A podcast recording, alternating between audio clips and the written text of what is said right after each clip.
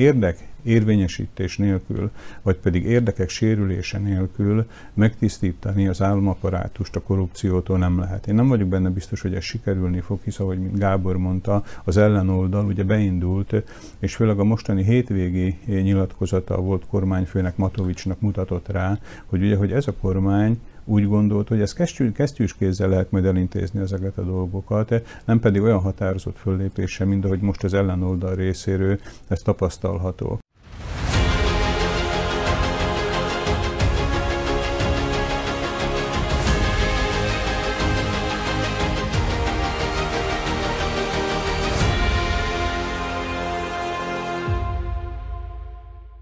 Üdvözlöm kedves nézőinket! Önök a Ma Média Család Címapsztori című műsorát látják.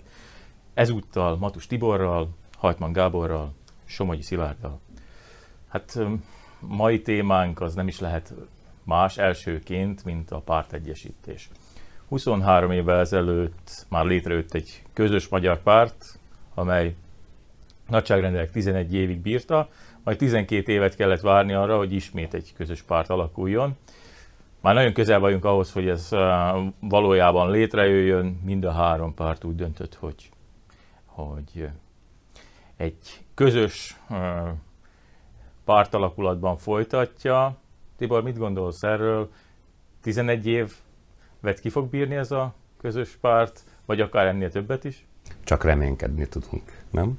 Mi más tudunk? Hát amilyen nehéz volt a összerakás ennek a formációnak, Reméljük annál, reméljük, hogy most már minden konfliktust kibeszéltek, végvitáztak, megegyeztek abba, hogy hogy fognak működni, és reméljük, hogy, így akkor a működés is hosszabban ki fog tartani.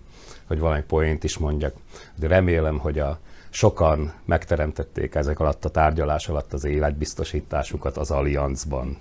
Igen, a, a szövetségről beszélünk, Gábor, és rád nézek. Mit gondolsz a három korábbi párt közül? Melyik számára volt a legnehezebb a beolvadás, úgymond ebbe a szövetségbe?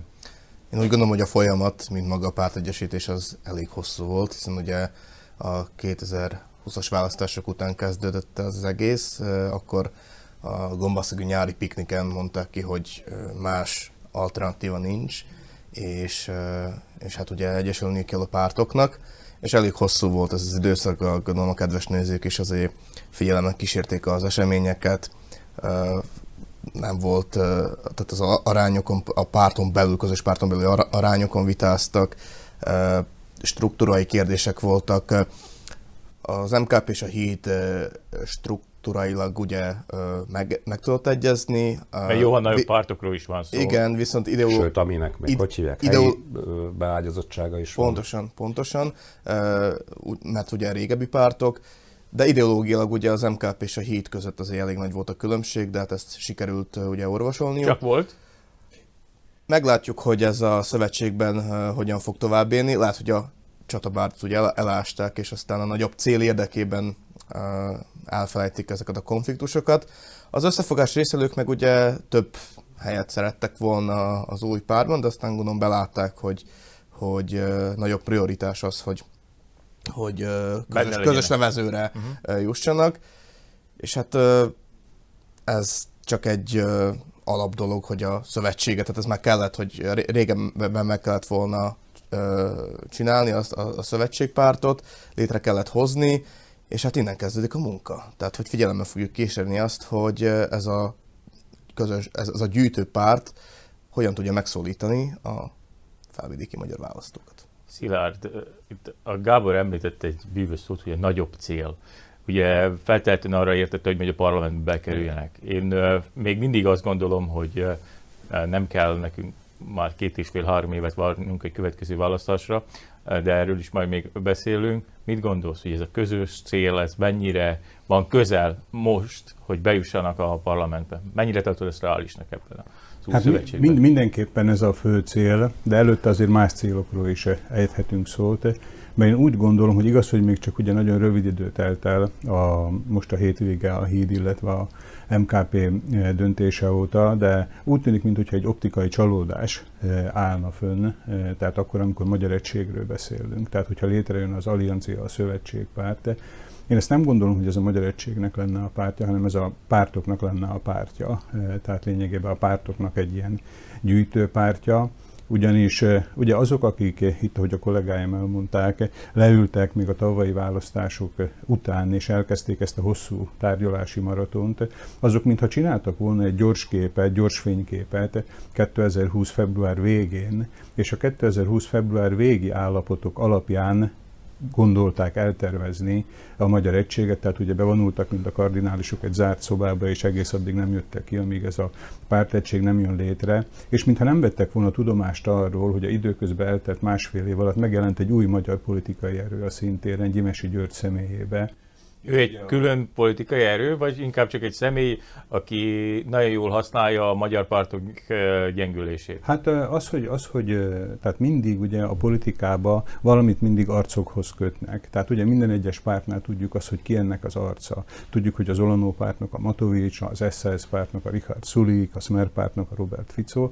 magyar pártoknál ugye Durai Miklós, illetve Bugár Béla óta nem volt egy ilyen karizmatikus személyiség, akinek a nevéhez lehetne kötni magyar politizációt politizálást. Ahogy figyelem például mondjuk az azóta eltelt időben, ugye azokat a e, közvéleményi reakciókat, amiket kiváltanak Gimesi Györgynek a megnyilvánulási, illetve a konkrét politikai tettei, én úgy gondolom, hogy akkor lehet majd teljes magyar egységről beszélni, hogyha valamiféleképpen a pártok pártja, tehát a szövetség, illetve Gyimesi György képviseltebb politikai álláspont is egyesülni tud. Ebbe egyébként nem vagyok annyira e, nyugodt, hogy ez nagyon könnyen létre tud jönni, mert ugye Gyimesi György többször elmondta, hogy, tehát, hogy principiális, fundamentális ellentétet érez a most híd politikája, vagy a politikusai iránt, és, és nem vagyok benne biztos, hogy ő esetleg szeretné kompromittálni magát abba, hogy ugye, hogy, hogy olyan könnyen beadja a derekát egy ilyen társulásba. Szilárd, tehát én bocs, hogy megszakítak. Úgy gondolom, rosszul... hogy a magyar egység fő kérdése, tehát az utolsó kérdése, amikor az előszobából kijutunk,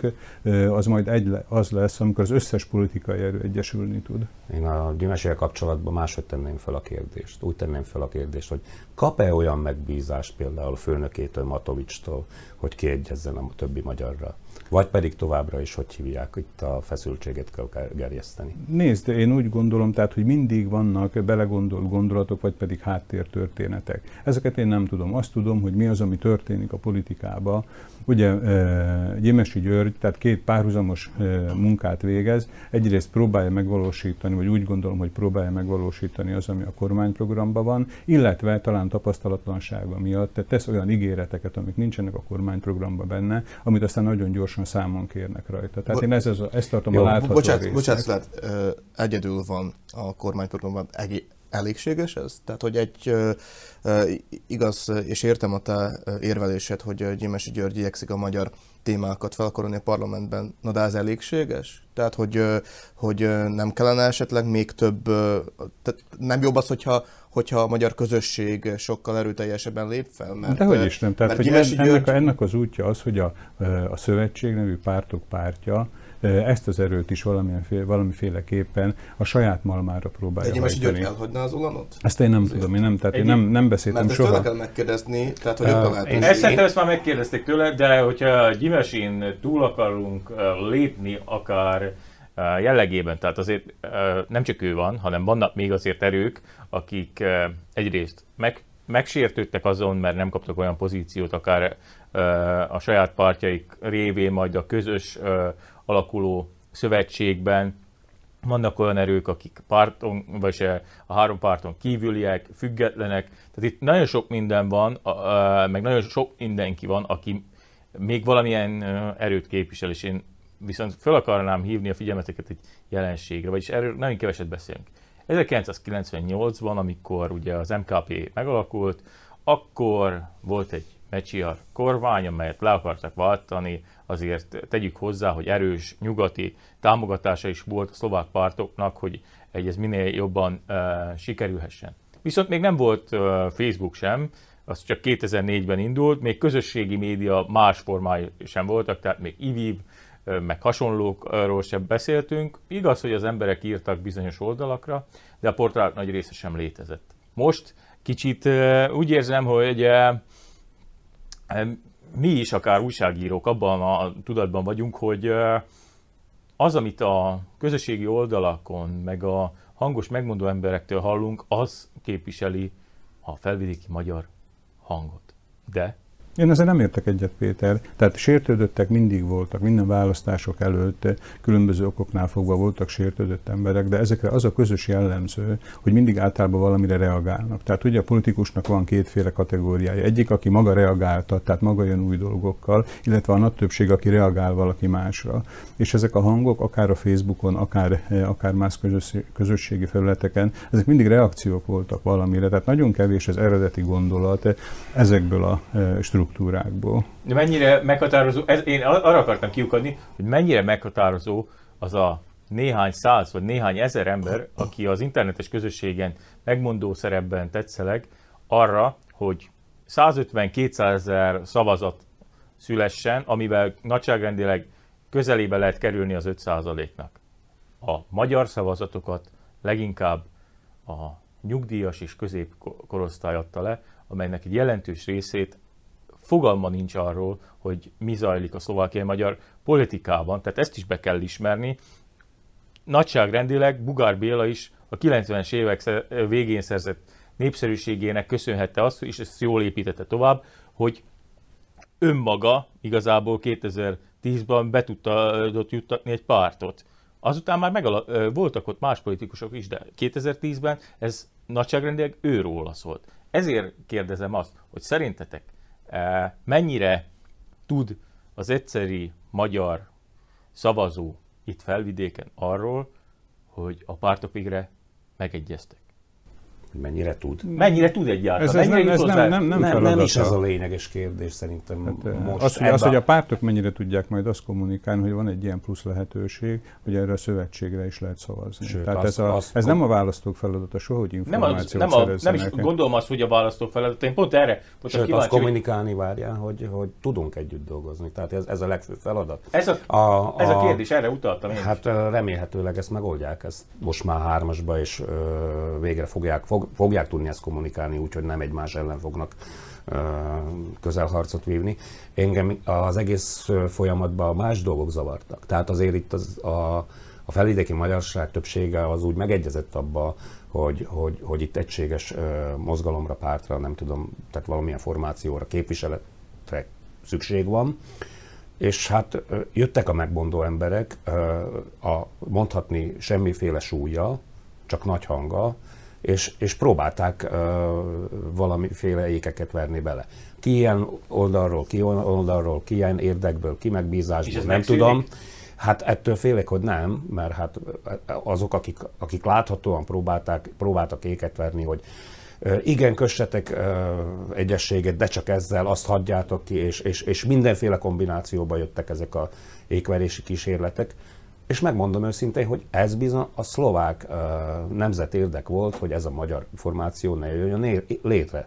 Ez a véleményeket uh, el kell mondani. Hát most, uh, bocs, el lehet így is mondani a véleményt, meg úgy is el lehet mondani. Nagyon kevés politikai uh, beszédet hallhattunk, tehát inkább a jelöltek a maguk, magukról beszéltek. Most az sajnos. Igen, igen, igen, viszont uh, én ki, Őri Péternek volt egy nagyon uh, okos meggondolt beszéde, és arra hívta a figyelmet, hogy most már magunk között, a magunk közösségében valahogy, valahogy meg kell teremteni ezt a lelki egységet. És ez, ez, ez talán a legfontosabb feladat. Sajnos a többiek nem tértek ki rá, de hát Őri Péter se nyert ezzel, ki tudja mit, mert hát az emberek nem biztos, hogy a fenkölt gondolatokra vevők. Ez látszik a Facebookon is, érted, ahol egy-két szavas, át nem gondolt befögésekkel nagyobb bizét, közfigyelmet lehet te, elérni, mint egy jó gondolat. Tehát ezeket úgy, esetleg úgy lehet oltani, hogyha majd a szövetség hivatalos október másodikán megalakul, a választók felé azt fogja kommunikálni, hogy igen, mi, mi tényleg komolyan gondoljuk a, a politizálás felvállaljuk a magyar ügyeket, és érveket fognak felhoz, felhozni azoknak, a fanyalgóknak, tehát választ adnak. Ilyen Szilárd, te mit gondolsz? Ez, ez, ez, ez lett a fegyver. Szilárd, te mit gondolsz egyébként ebben a új alakuló párban? Mi lesz a kulcs szerep, hogy, hogy ez a három politikai alakulat, amelynek mondhatjuk azt, hogy öt vagy hat fajta elgondolása van, hogy hogyan is kéne a felvidéki magyarságot képviselni, hogyan fogja tudni megteremteni azt, amiről Tibor is említette, hogy ezt a lelki valami egységet, minim, egységet minimumot? Én szerintem sehogy vagy legalábbis nagyon nehezen, mindenkinek valamikor, tehát mindenkinek folyamatosan a nyelvébe kell harapnia. A kérdés inkább az, hogy vajon probléma ez, tehát, hogy problémát jelente az, hogyha többféle vélemény jelenik meg egy e, cégtába alatt. Én ebben nem látok problémát. 98 után is ez volt, ugye? Hát nem volt annyira markánsan, tehát e, akkor ugye jobban lábhoz tették a fegyvert az egyes platformok, mert volt egy fő veszély. Jelenleg mondjuk úgy, hála Istennek nincs e, tehát egy fő veszély, tehát ami úgy fenyegetni a magyarságot, mint a meccsért idejébe. De például, hogyha megnézzünk mondjuk az amerikai választási rendszert, tehát a választások ideje között a különböző platformok, csoportosulások vagy pedig áramlatok szabadon érvényesítik a gondolatukat, tehát beszélnek, függetlenül attól, hogy ugyanabba a pártba két méterre tőlük ülő pártársuk vagy vezetőségi társuk valami más gondol erről. Tehát ugye a választások közti időszak arra szolgál, hogy ezek a platformok egyre jobban megtetszessék magukat, tehát kínálják magukat a választók részére, és aztán a választások után megerősödve, tehát több saját képviselővel, több karikával, nagyobb súlyt tudjanak maguknak a párton belül is szerezni. Tehát én ezt nem tartom bajnak. Értem. Én még egy, még egy megjegyzést tennék a kérdésedhez, hogy uh, szerintem a egység, a jövendőbeli egység máshogy fog működni fönt, máshogy fog működni a, mondjuk egy megyei szinten, és máshogy fog működni lent a falvak szintjén. És csak remélni merem, hogy a fal, falvakban megteremtődik a valós egység, és, és az, az viszont várható, hogy fönt ez az egység nem lesz annyira látványos, sőt, ott, ott fognak megjelenni ezek a vélemények közötti ütköztetések, stb. Ha már egységről van szó, akkor térjünk rá a másik témánkra, és Kábor rád nézek, hát egy maffia rendőrség, vagy belháború rendőrségben. Nagyon szép uh, címszavakat lehetne ráagatni arra, ami ma, um, és ugye az elmúlt években történik a szlovák eh, belügyben. A szlovák eh, rendőrség vezetői, nagyságrendek börtön, börtönben, egyikük ugye öngyilkos is lett, ha öngyilkos lett, számtalan kérdés van, hogy a különféle bűnöldöző szervek, vagy akár az ügyészségek hogyan dolgoznak, ítéletek hangoznak el, és a politika két eh, oldala a másik oldalt azzal gyanúsítja, hogy az ő embereit akarja kicsinálni. Milyen országban élünk? Ez borzasztó, és ezt most viccet félretővel borzasztó nagy problémának látom, hogy a belügy ennyire megosztott, hogy a, hogy a belügyön belül ilyen nagy káosz, anarchia uralkodik.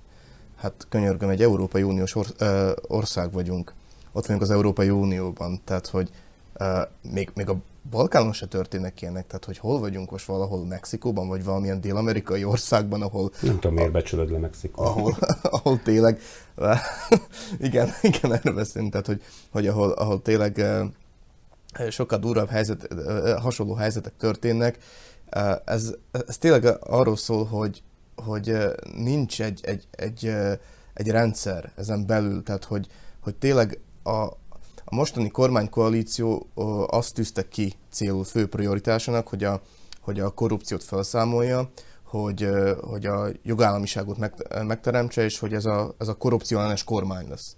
Most azt látjuk, hogy sajnos nagyon gyenge a belügyminiszter, Mikulec, és lehet látni, hogy a, a, a bűnüldözési szerveken belül ugye történnek konfliktusok, tehát hogy ezt nem tudják uh, uh, nem, nem tudják ugye helyre tartani, illetve nem tudják vezetni, és, és látni azt, hogy, hogy harcolnak. Tehát, hogy visszatérnek a, a régi kormány emberek, ugye nem tudni ki a jó fiú, ki a rossz fiú, van egyáltalán... kiket csuknak le, és, és ez a baj egyébként, hogy, hogy, a, hogy a pont a régi kormányból, akik jönnek, nekik pont ez a céljuk, hogy káoszt teremtsenek, hogy, hogy az emberek egy kicsit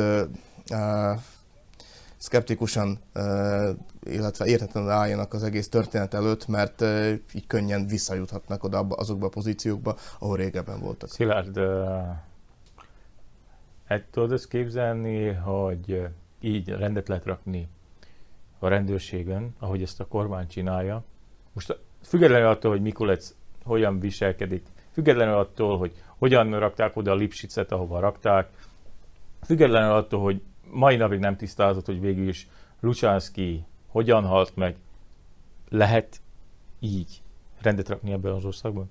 Én szerintem csak ezzel a hozzáállással lehet rendet rakni. Csak ezzel?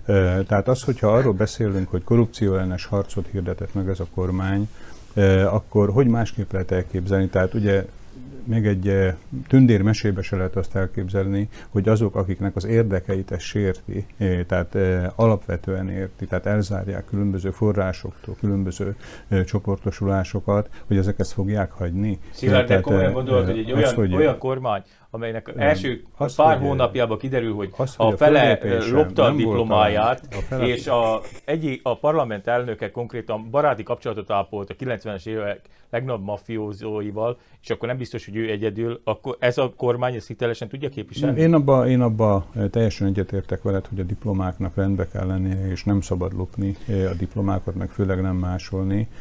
Viszont most, amiről beszélünk, hogy ez egy teljesen más témája, tehát a kormányprogramnak vagy pedig magának a kormány működésének.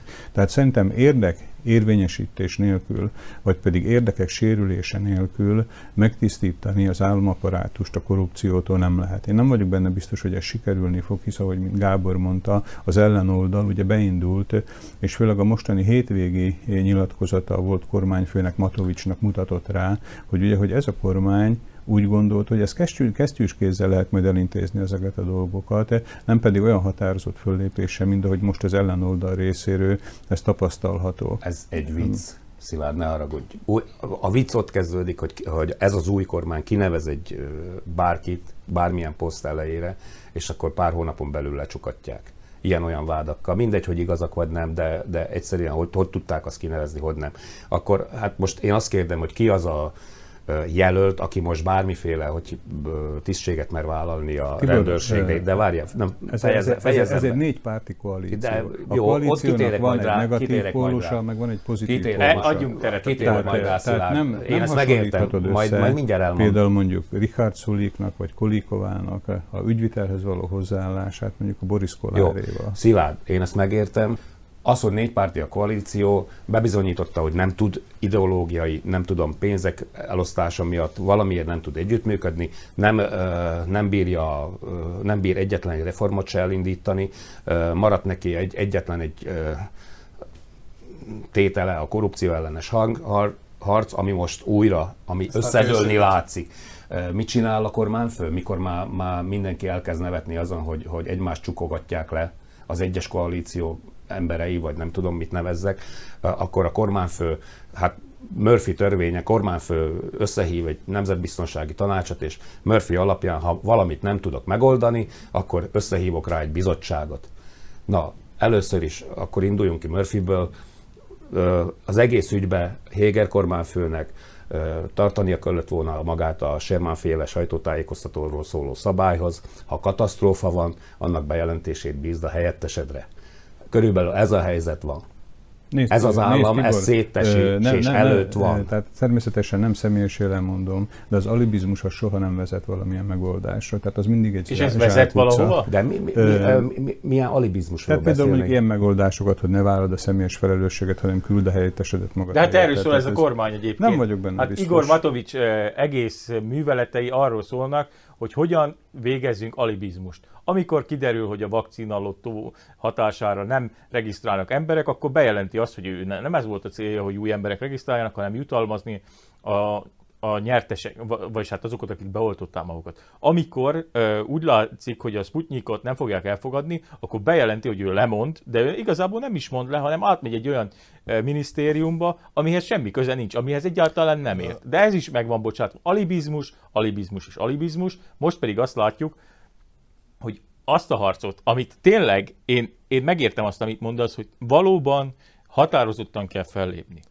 Csak az a kérdés, hogyha határozottan lépünk fel, azt nem, nem kell átgondolni, hogy milyen határozottan lépünk fel, mert hogyha elindítunk bizonyos folyamatokat, akkor nehogy a dominó úgy dőljön össze, hogy még nagyobb problémát idézünk elő, mint ami eredetileg volt, mert most már ott tartunk, hogy nem az a probléma, hogy korrupció van a rendőrségnél, hanem hogy már mindenki azt csinál, amit akar, és már az a alap dolgok is veszélybe kerülnek. És mi van e, emögött? Az, hogy lassan már valószínűleg a rendőrök is attól félnek, hogy mit, mit csinálhatnak, vagy mit sem. És most akkor jön egy magyar, magyar rendőrfőnök, aki egyedüli, ki bátran elvállalt ezt a feladatot, de valószínűleg ugyanolyan áldozat lesz, mint a többi, vagy, vagy ugyanaz lesz szilárd, szilárd, milyen határozottság az, hogy uh, nem azt mondom, hogy ezt kell, ezt kell, ezt kell csinálni, hanem azt mondom, hogy összehívok egy, egy, egy bizottságot. Hát bocsánat, ez, ez semmi másról nem szól, ez arról szól, alibizmusról szól, ez egy, arról ez szól, egy négypárti izé... koalíció. Tehát egy négypárti koalícióban négy különböző pártnak az érdekeit és a személyes elképzeléseit kell figyelembe venni, és valamiféle minimális közös nevezőre hozni.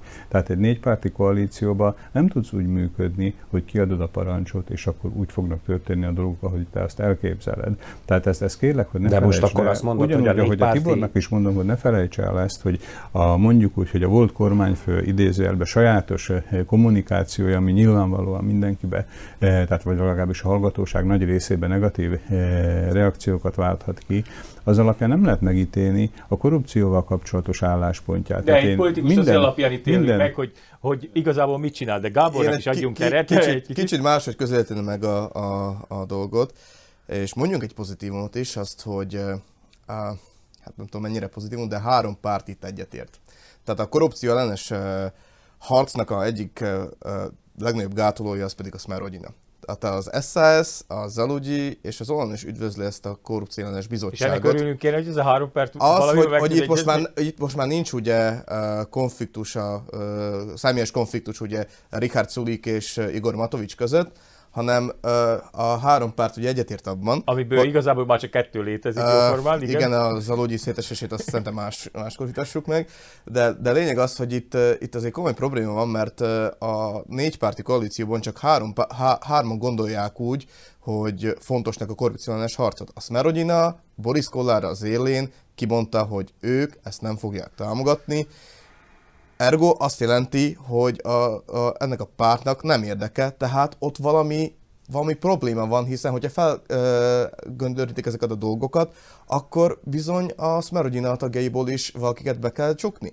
Ez pedig azt jelenti, hogy a Smerodina most az érkezett, tehát számukra, számukra, hogyha nehéz lesz ez a koalíció, koalícióban való maradás, akkor ők, ők simán mondhatják azt, hogy, hogy elhagyják, és hát nekik azért van sajnos koalíciós potenciáljuk, hogy a Smerrel és a Halasszal simán új kormányt tudnak alkotni. Itt, itt jön a lényeg, mert tulajdonképpen itt kellett volna kezdeni, hogy bebizonyosodott, hogy ez a négy párt nem tud együttműködni, ez, ez a legfontosabb, és az, hogy egy év után már mindegyik a saját maga népszerűségét kezdi haj, hajkorászni, illetve nyitja a vegyértéket a következő Mert tudják, kormány biztos, felé, olyan az messze van az a választ, a következő választás. Hát talán... az bármikor, bármikor ne, ne bejár. Tibor, hogy, tehát amikor azt mondod, hogy bebizonyosodott, hogy ez a négy párt nem tud együtt hát működni. Tud. Ez egy akkora általánosítás. Vannak kérdések, amiben együtt tud működni, és vannak kérdések, amikben néhány, De szilárd az elkenése az egész problémának. Nem hát... tud együtt működni. Most mondta a kollégánk a Gábor,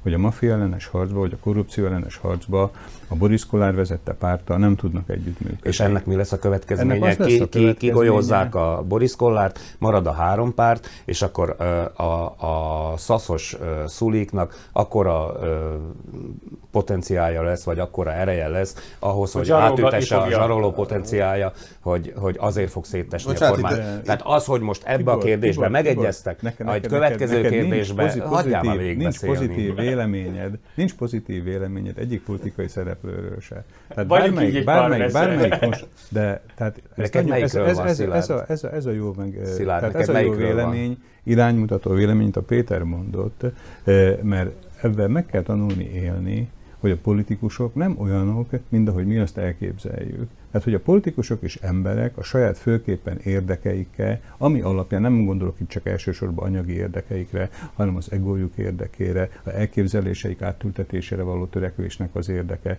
Tehát, hogy egyik politikus se olyan lesz, mint ahogy mi azt róla elképzeljük. Befejezte? Igen, szerintem. De tulajdonképpen akkor most elmondtad, a, a, igazat adtál nekem a, azt a jövőt igazoltad, amit én fölvázoltam, hogy most kigolyozzák a Boris Kollárt, utána marad a két nagy kakas, és a következő problémám majd, majd megint úgy összevesznek, Tibor, hogy szétesik. Azt hiszem, hogy nem fogtok tudni Tibor, megegyezni a ebben politika az egy harc, az egy folyamatos harc. Tehát A Szilárdat meg fogadd el ezt a véleményét, mint volt, polit- volt politikus, jobban megérti szerintem a politikus, beszél. politikus eh, eh, gondolkodását, de még ha a politikusoknál tartunk, akkor egy utolsó témára is azért szálljunk időt, és akkor Szlovákia határai mm, is lépjünk túl, bár a közös Európában már nincsenek határok, de azért politikailag Semmi, még igen.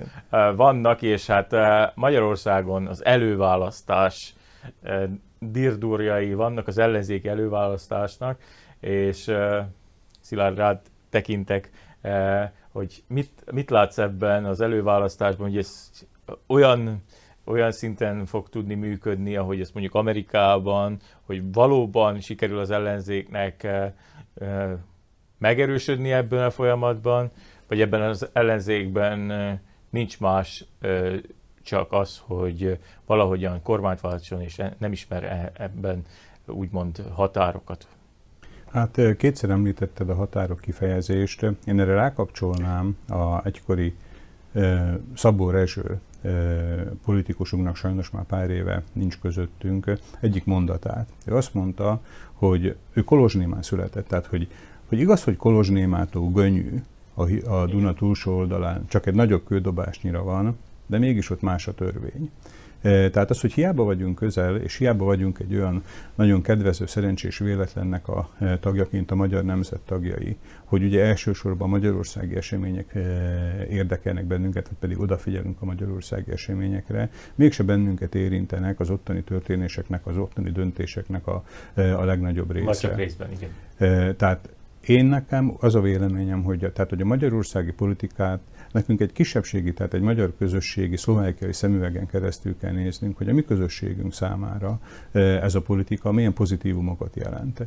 És tehát én ebből az előválasztási harcból pillanatnyilag azt látom, ami nem, amit nem látni, tehát az, hogy a szlováki vagy pedig a más határon túli közösségek számára e, ezek a különböző versengő e, politikai erők nagyon keveset mutatnak, vagy mondjuk inkább úgy, hogy semmit nem mutatnak. Én is ezt akartam volna mondani, hogy nem mutatnak igazából semmit. Tehát, eh, és, és hogyha így nézzük magát a kérdést, tehát hogy a saját érdekeinket, mind ahogy az előbb elhangzott, hogy mindenki a saját érdekeit követi, tehát az, hogy a magyarság számára jelenleg én nem látok jobb alternatívát, mint a mostani kormánypártnak, vagy a kormánykoalíciónak a politikája, függetlenül azt, hogy őket hogy hívják, vagy az adott politikust hogy hívják, de ez a fajta fölfogása a kisebbségi politikának szerintem az eddigiek közül a legmegfelelőbb. Tehát ez az én Gábor, véleményem. te mint politológus, hogyan látod ezt a nagy csatát az ellenzéken belül, amit igazából ke- megpróbálnak úgy elkenni, mint hogy mindenki szeret mindenkit.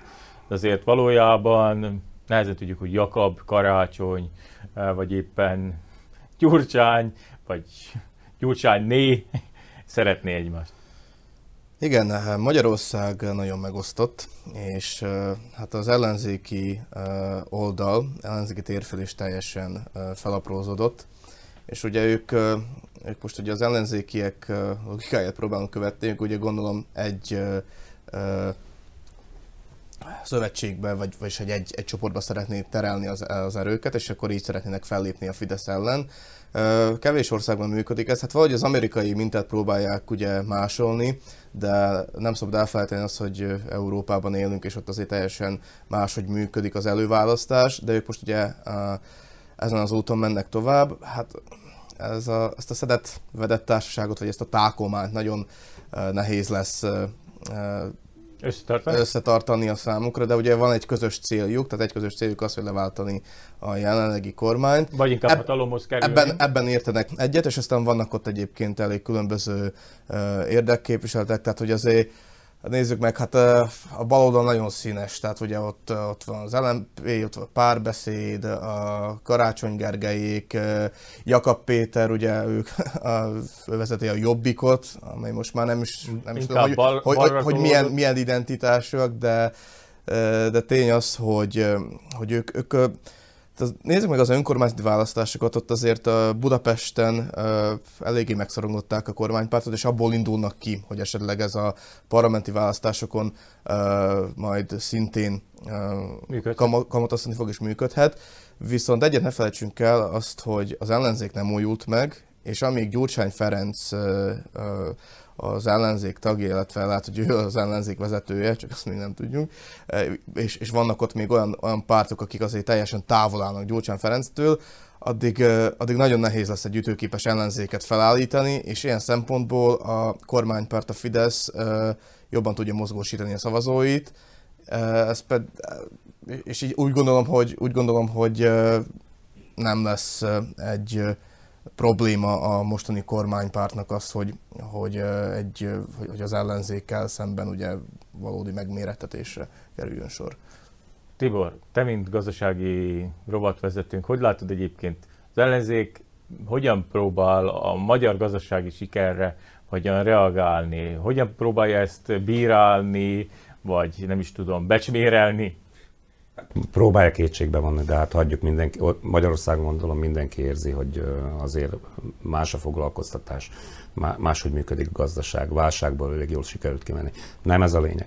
A, azt látom, tehát itt, itt, itt a nézőpontbeli dolgokat érdekes ö, figyelembe venni, a jelenlegi ellenzéknek, és főleg például a Dobrev Klárának, az a főszlogenje, hogy több Európa, bevezetni az Európa, eurót, stb. A magyar kormány pedig azt mondja, hogy patrióta gazdaság, magyar, munkát a magyaroknak, mindenkinek legyen munkahelye, és, és folytathatnám tovább. Szeretném, ha mindenki úgy gondolna, hogy egységes magyar nemzetbe gondolkozunk, tehát nekünk számunkra egyáltalán nem biztos, hogy a mindenkori magyar állam az ö, egy fölemelkedő, egy erősödő államképét mutatja, vagy pedig egy ö, csőd felé ö, zuhanó államképét, ugyanis ez nekünk egy erősödő áll, magyar államképe, nekünk ez igenis erősíti a tartásunkat. Másképp tudunk a más nemzetek szemébe nézni, és talán még az asszimilációt is jócskán-jócskán lassítja.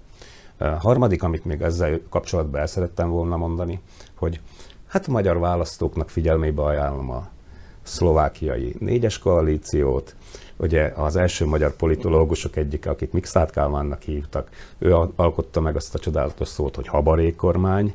Hát ez a milyenké ilyen, és várhatóan, ha vé, ne adj Isten, ezek kerülnének hatalomra, szintén egy ilyen habarékkormányt tudnának csak felállítani, akik csak egymással veszekednek, és semmi más nem tudnak megoldani.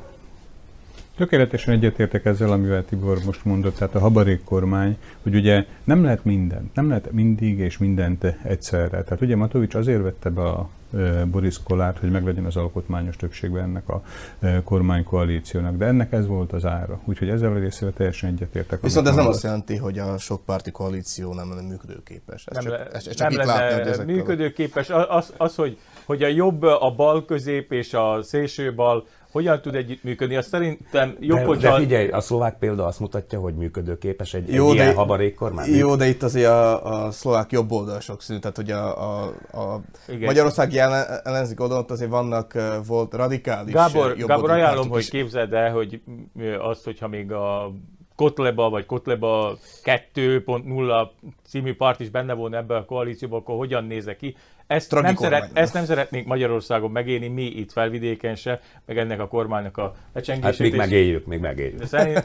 Remélhetőleg erre nem is kerül sor. Én nagyon szépen köszönöm, hogy itt voltatok. Ar, azt is köszönöm, hogy ilyen élénk vita is zajlott a különböző témákban. Önöknek pedig azt köszönöm, hogy velünk tartottak, hogy nézték a címlapszorit, tegyenek így legközelebb is, és kövessék a Ma Hét média felületeit, videókat, portálunkon a híreket is minden héten a Magyar Hét heti lapot is. Köszönöm szépen a figyelmüket, további kellemes napot kívánok!